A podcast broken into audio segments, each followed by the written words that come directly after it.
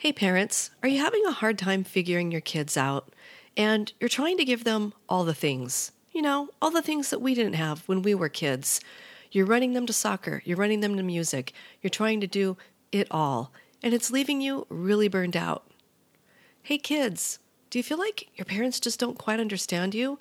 And maybe doing all the things isn't exactly what you need. Maybe you just need a little bit of time to be a kid. Well, this episode is for both sides of the story. We're going to dig in deep. We're going to talk about creating margin in your life, looking at opportunities, your roles, your relationships, and how to foster curiosity. So stay with me. Hey there, you're listening to the Living a Limitless Life podcast. I'm Sharon Hughes, and on this show, we talk about mastering your mindset, growing your faith, and becoming the leader you want to be with tips, strategies, and interviews to help you create a life you love. I'm really glad you're here. So come on, let's go. Hey, welcome to the show. Today I have this fantastic guest.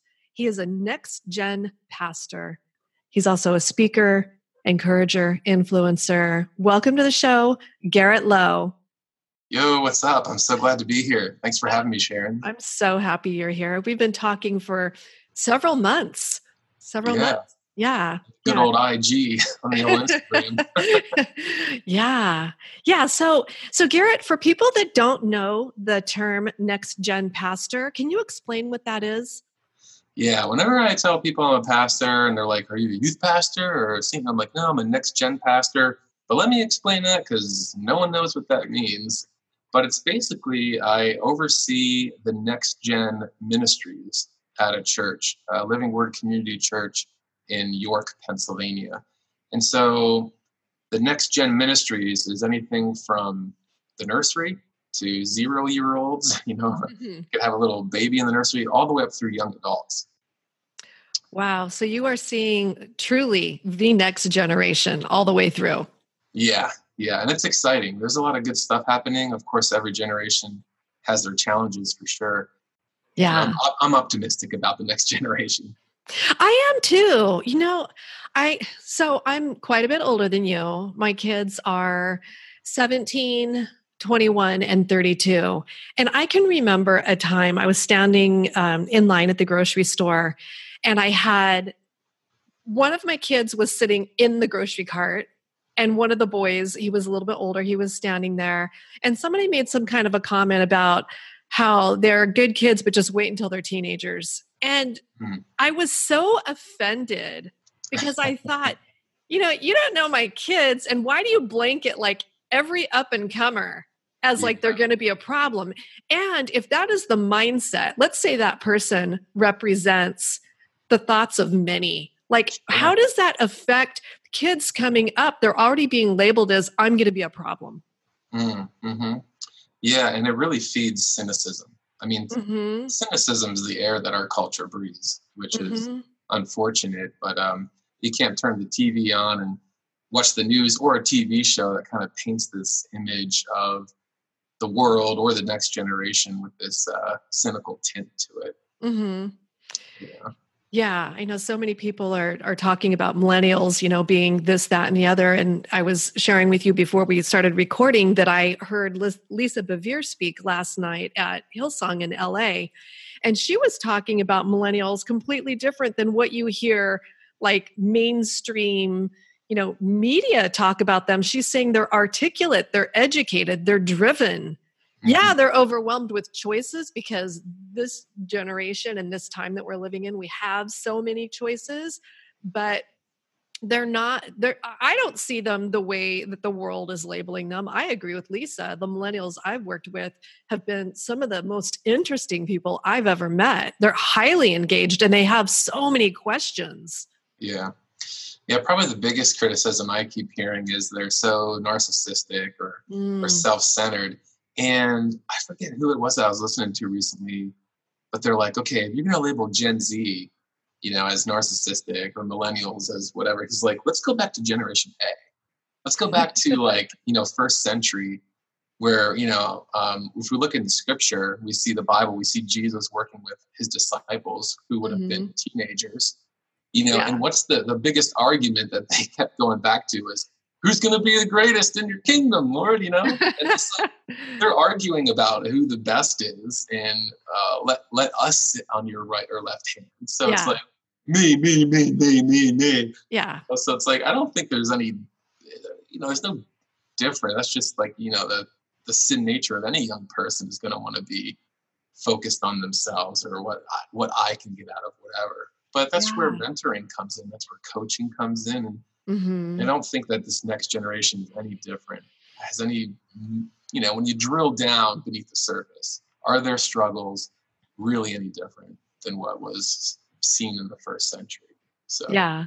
Yeah, I agree with you. I think it's just viewed a little bit differently because of social media because now we see it all all the time. Yeah. yeah, it's a little, it's a little magnified. posting, yeah, just a little. Mhm. So you are super passionate about helping people discover their calling. Tell us about that. Yeah, so you know, I for me, I, I really struggled like anyone, I think, with a sense of purpose. I mean, Mhm. young people, or not just young people, anybody wants to find out why am I here? You know, These Yeah. three big questions that everyone asks themselves is who am I? Mhm. Why am I here? And where do I belong? So Mhm. those are questions about identity. Who am I? Uh, why am I here? Purpose. And then where do I belong? Community. Mhm. So you speak to those three areas to anybody, and you're going to have their attention because Mhm. those are the, the fundamental questions that that people are asking, Mhm. and especially young people as they feel that they have their their whole life in front of them, um, they really want to get those questions answered. And so when I see young people who don't have a sense of purpose, who are unsure of their identity, and are struggling to really find out where they fit, I, I really want to help give guidance to that. I want to speak into their life. I want to help them become more self aware. I want to help them Mhm. find out who they are, how they were wired.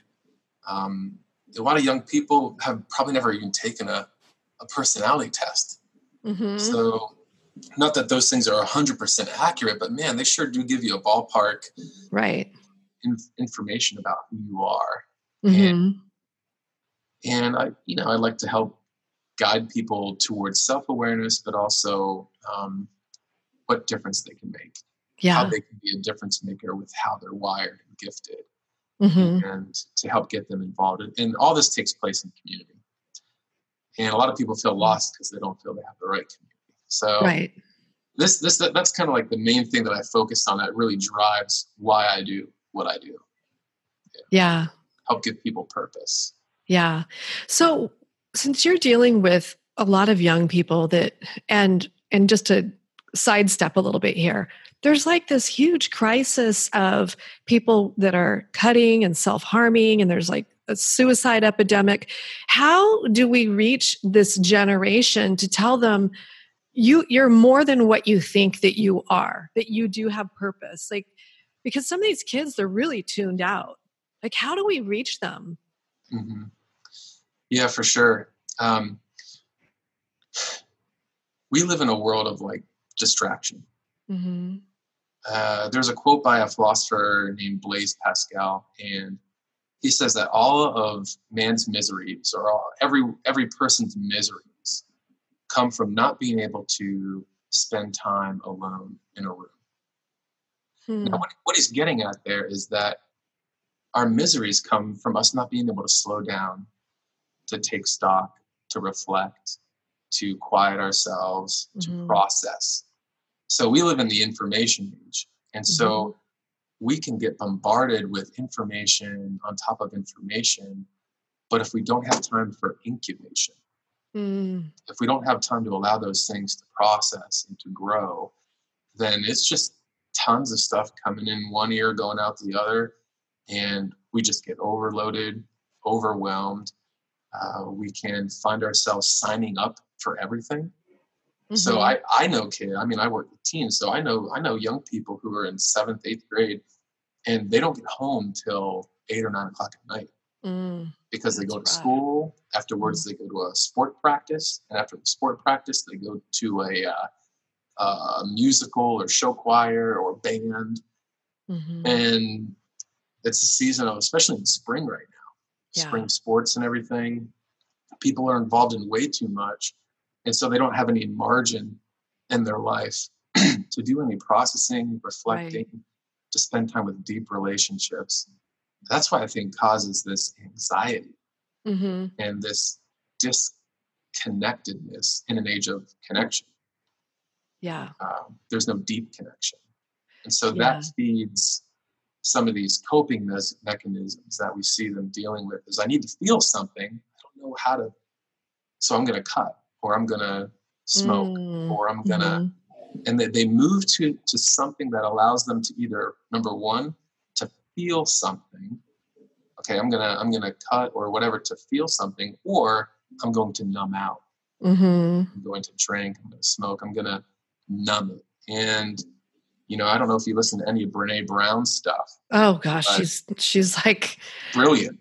amazing. She gave us all the the voice, like the verbiage for the things that we were feeling that were in our head we couldn't get out. Yeah. She has this brilliant line where, where she says, You can't selectively numb emotions. Mm, mm, And so, with these young people feeling what they feel, if it's a negative feeling, then I'm just going to numb it. But then at the same time, sure, you're numbing anxiety and sorrow or depression, but you're also numbing joy and hope. mhm. and and so you know numbing numbs everything and then feeling i mean they're searching for a feeling to feel but if it's, it's a, if it's a self-harm issue it's it's not going to be a lasting feeling for sure. Yeah. Wow. Gosh. Okay. We could talk about this for a weekend, I'm sure. Mm. So, what came to my mind when you were talking about these kids just having so many things going on is, is two. One, there's that fear of missing out. So they feel like they need to be involved in everything. But Mhm. the flip side of the coin is, is the parents. So like the people that are my age that are feeling like we want to give our kids every opportunity. If they want to do ball and they want to do band and you know then they're going to be on the swim team and like all this stuff. We're just going to sign them up for everything because our parents didn't do that. And they don't understand the balance. They're not seeing the burnout. Like i remember the years of being in the minivan like one thing after another and driving through mcdonald's all the time. And i was so burned out. My kids had to be. Mhm. they just had to be. Yeah. It- and it felt we got to this point where it felt like do i ever put a real meal on the table like Mhm. you just and you need to slow down. So what comes to mind for you if if i was the parent sitting in in your office right now and i was saying how do i slow it down? Like and Yeah. how do i make sure that me and say my husband and my kids all get on the same page? So that they're getting you know exposed to the things that that we want them to get to try. We want them to have those opportunities. And they're feeling like they have enough time to be a kid hmm absolutely. So part of the model that I use when I help try to help people discern their calling, uh, Mhm. to find their purpose, one of the quadrants that I really pay attention to is uh, opportunities, Mm. and I identify opportunities as um, the role that you could have, uh, relationships, or resources, and part of my teaching in that area is that we live in a world full of opportunities. Uh, we live in a world with so many open doors and invitations and challenges.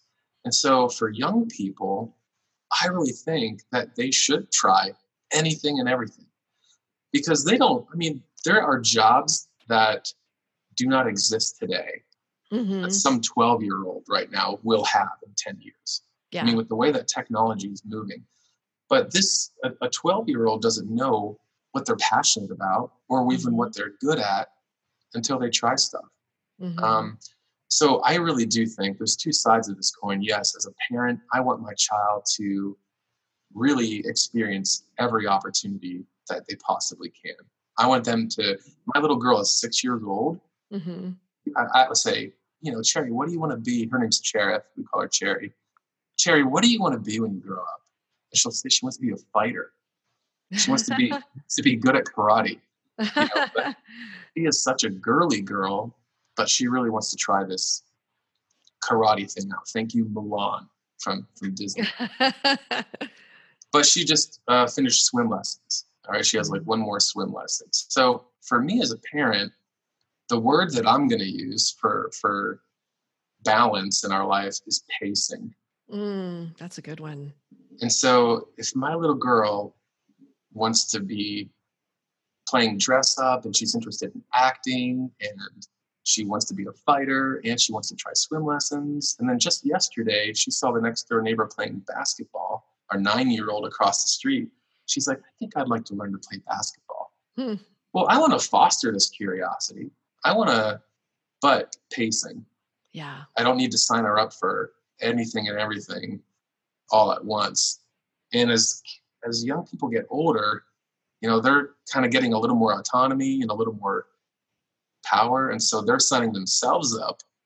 And parents have maybe taken a probably a passive role and saying, "Oh, you want to do that stuff? Oh, okay, yeah."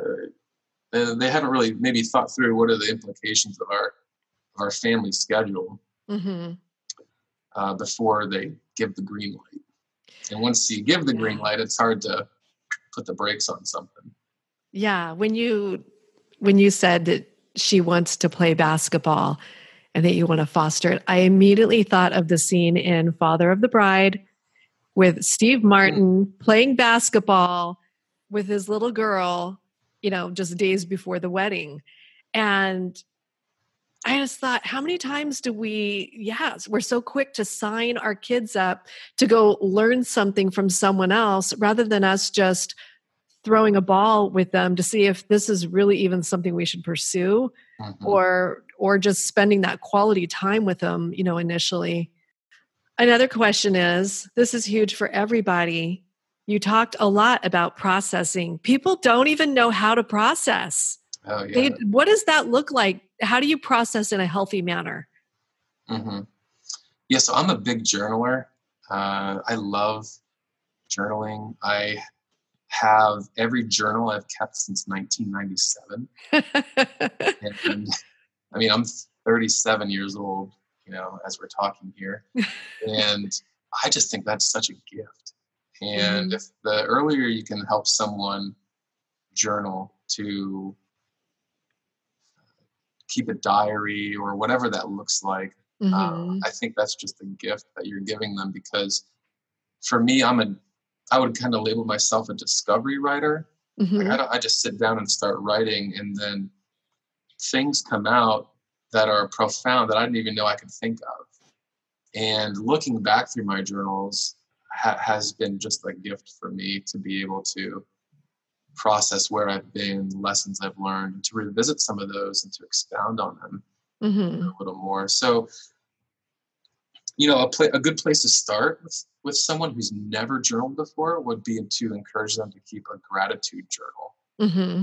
And I know that's a pretty somewhat popular thing to do right now. Mm-hmm. Um, but it's easy for for someone to sit down and just give them the challenge of, hey, write down three to five things that you're genuinely grateful for today. Mm-hmm. And then, and if you can make any comments about those things, mm-hmm. I mean, just to get the just to prime the pump, you know, to get them thinking through that stuff. Mm-hmm. Yeah, journaling is really popular. I do a lot of journaling work too, and I've I found it really really helps. So you talked about opportunities. So what are some other ways that you use that to help people unpack their calling? Yeah, so opportunity just is just one piece of it. So the model itself is actually called top calling, T O P. Mm. Mm-hmm. And the T stands for talents. Okay. And the P stands for passions. Okay. So talents, opportunities, and passions. Oh, I like that. And you know, when people think of talents right away, they automatically think of a, a skill or an ability. And I think that plays a part of it. But like I said before, I think people need to grow in their self awareness. Mm-hmm. And so I would define talents as how you're wired, equipped, and gifted. Mm-hmm. So the wiring piece would speak to their personality. And you and I could probably come up with half a dozen personality tests that are out there today. Yeah. You know, Enneagram, yeah. Myers Briggs. Mm-hmm any of those are good to help people find out how they're wired. Mm-hmm. Um, equipped would speak to their abilities or skill, like maybe they're a natural athlete, maybe they have Okay. a singing voice. hmm Um, and then the gifted part is specifically referring to the spiritual gift aspect. Okay. Oh, a lot of people don't know what spiritual gifting is. So explain that. So in the Christian world, in the in the church, uh, uh, the Bible talks a lot about spiritual gifts, Mhm. and so um, if someone starts following Christ, then we believe they're given a certain spiritual gift. It might be the gift of hospitality, or Mhm. the gift of serving, or administration, or teaching. Mhm. and it's a it's a gift it would differentiate from skill in that it's being specifically empowered by the holy spirit Mhm. And so i know that this content may not resonate with everyone because i don't Mhm. you know not everyone is a christian or a, a believer and Mhm. that's okay uh, there's tons of other principles in this model that that fit and even if you just take the first two parts of talent how you're wired and how you're gifted it Mhm. would still help bring someone a little more self-awareness in what their talents are hmm Yeah, I, I think that there's so many people that we see in the world that will go, um, you know, just think of maybe like who who's top of the game in basketball right now. I don't even follow basketball. yeah i'm not like- either. That was a that was a bad example. But if you said, you know, they're they're so gifted, oh like, Like- lebron james He yeah, okay. So like basketball yeah, so like he's so like he's such a gifted player. Like I could make that observation and make that comment about him, Mhm. but I don't know what his theology is. Sure. So some people will say they'll hear what we just talked about and they'll say, "Well, I think I'm gifted or so and so is gifted, but we're not Christians. So then what does that mean?" yeah Like- so here's the here's the important piece of this with any natural ability with any even your personality any gift that you have the the the main thing that i will come back to in this part of the conversation is this idea of seed form Oh, what's seed form? LeBron James may have the gift of basketball, Mhm. uh, but he was given that gift in seed form. It had to be cultivated. It had to be Mm. developed and grown. He had to put in hours and hours of practice. He had to say no to millions of other things so that he could cultivate and grow this seed that he was given Mhm. uh, at a very young age to be able to become great at developing that talent. So, this idea of stewardship Mhm. really revolves around the area of talents. Mhm. Like, I play guitar and I can sing, but I've decided intentionally not to develop that past a certain point because my calling is not to be a professional musician. Okay. You know, I love singing. I played a show over the weekend with some friends, but it was just for fun. We hardly Mhm. practiced. Mhm. But if whatever gift you have, you have to decide. You know, especially what our earlier in our conversation, if kids are doing millions of things, sports, choir, you know, whatever, they at some point they'll have to pick something to focus on. Mhm. They want that one thing to grow. Mhm. Oh, that's really good stuff. I don't think a lot of people realize what you said about the seed. Like you Mm. you have to water that seed, fertilize the seed, make sure that it's getting enough sun so that it does grow. And Yeah. yeah, and then I was thinking about well, so you for example, so you're living in your calling as next gen pastor, influencer, you know, shaping, helping people find their passion and calling. And then on the side, you're a musician. How did you how did you come to the place of going, okay, I'm not called to be a musician? Was it clear for you? Yeah, I mean, for me, it comes down to well, it goes, it kind of goes to the the P part of my model of top calling of passions, Okay. And so the talents is how you're wired, equipped, and gifted. The O is the opportunities of roles, Mhm. uh, relationships, resources, Mhm. and the P stands for passions, which is a passion can have an infancy to it. It can start out as a curiosity, as a fascination, Mhm. and then it grows into be uh, you give it some commitment and Mhm. you you enjoy it you love it when we talk about passion today we really use it synonymously with love Mhm. now what do you love to do. do Mhm. but the the the word where we get passion from the latin word it, it, it actually means to suffer the Mm. literal yes. definition of passion is to suffer. And so at some point, LeBron James had to make the decision to say that I'm willing to suffer through this next practice, hmm through shooting 300 foul shots to, to get better at that, through um, saying no to friends, saying no to Mhm. other opportunities, so that he could suffer through putting in the work because he is passionate about basketball. Okay. For me, I love music. It's something that I'll always probably do for fun, but I'm not willing to suffer through a lot of the stuff that makes people get to the top. hmm And I am more passionate about uh, working with people. I was a worship leader at a church for two years.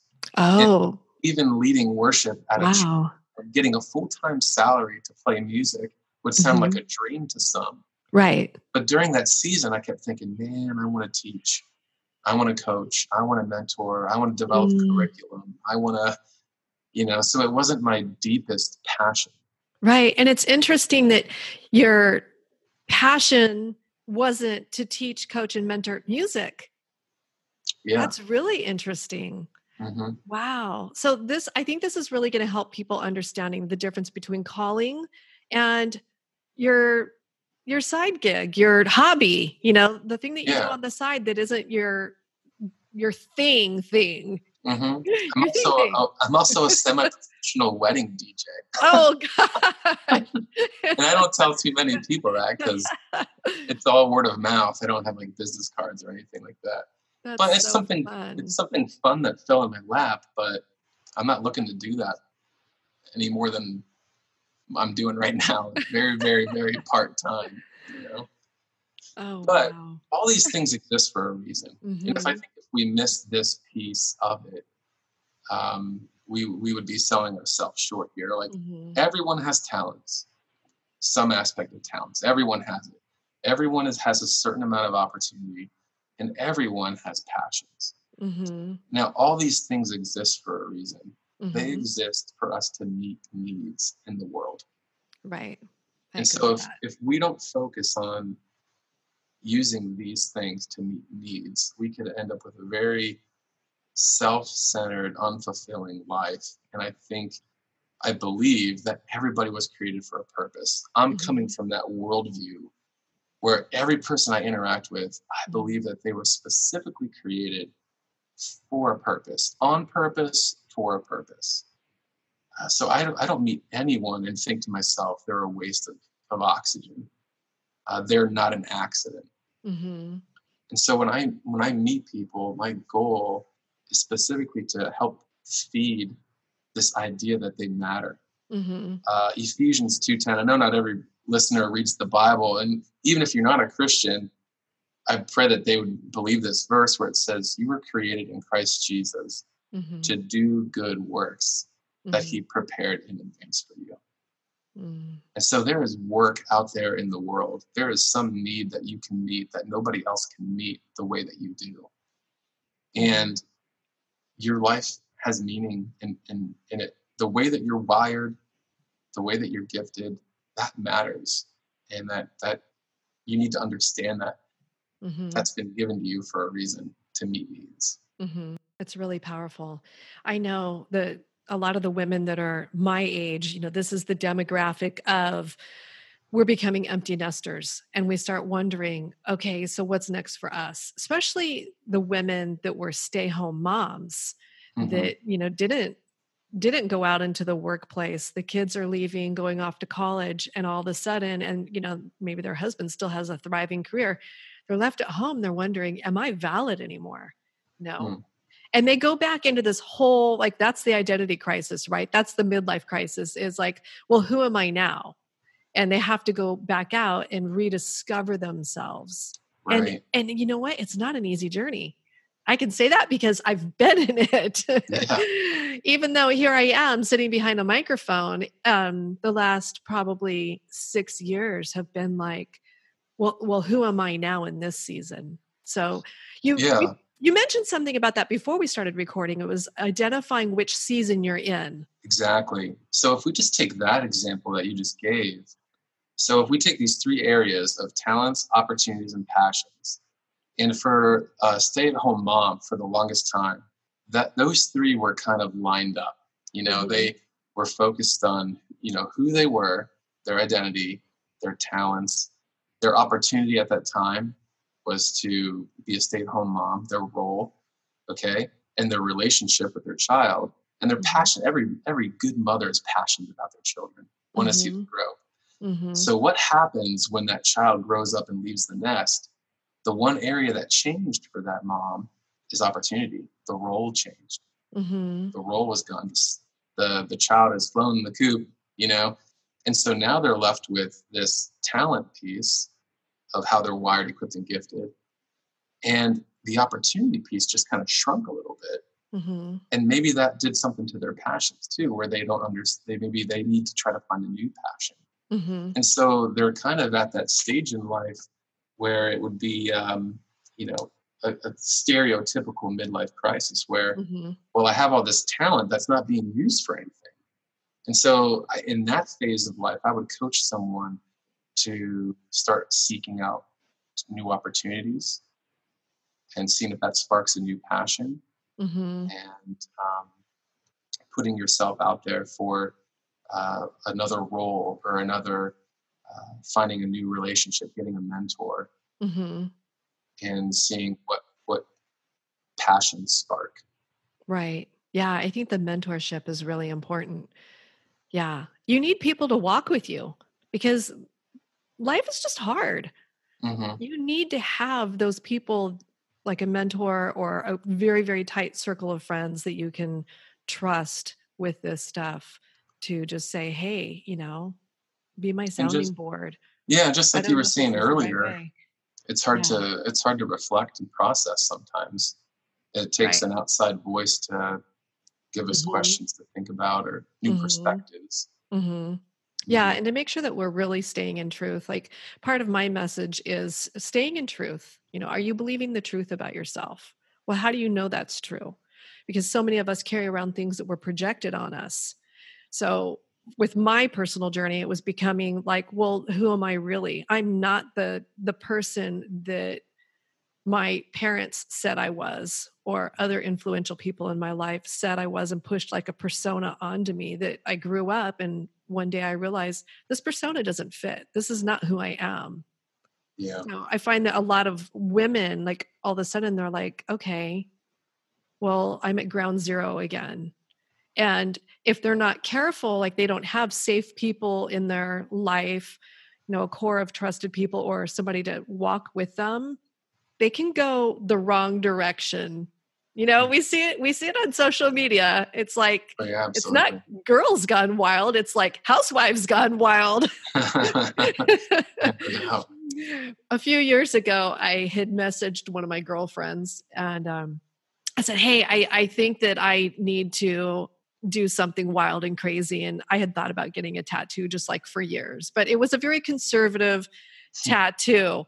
And she was so funny because she replied back right away. She goes, Can't you just go rent a car and drive up the coast? She goes, You don't need to be pierced or tattooed. And it was just the funniest thing because she was a person that had done those things when she was younger. And she's Uh. like, you know what? When you get to be in your 50s, a pierced belly button just doesn't look good. Nobody wants to see it. And your tattoos don't necessarily look good because things aren't in the same place as they used to be. Oh, and it just made me laugh out loud. Yeah. oh my gosh. This has been such an amazing conversation. I think parents and their kids hearing this, they will both be able to see how the other side sees it. Right on. Yeah. Yeah. Yeah.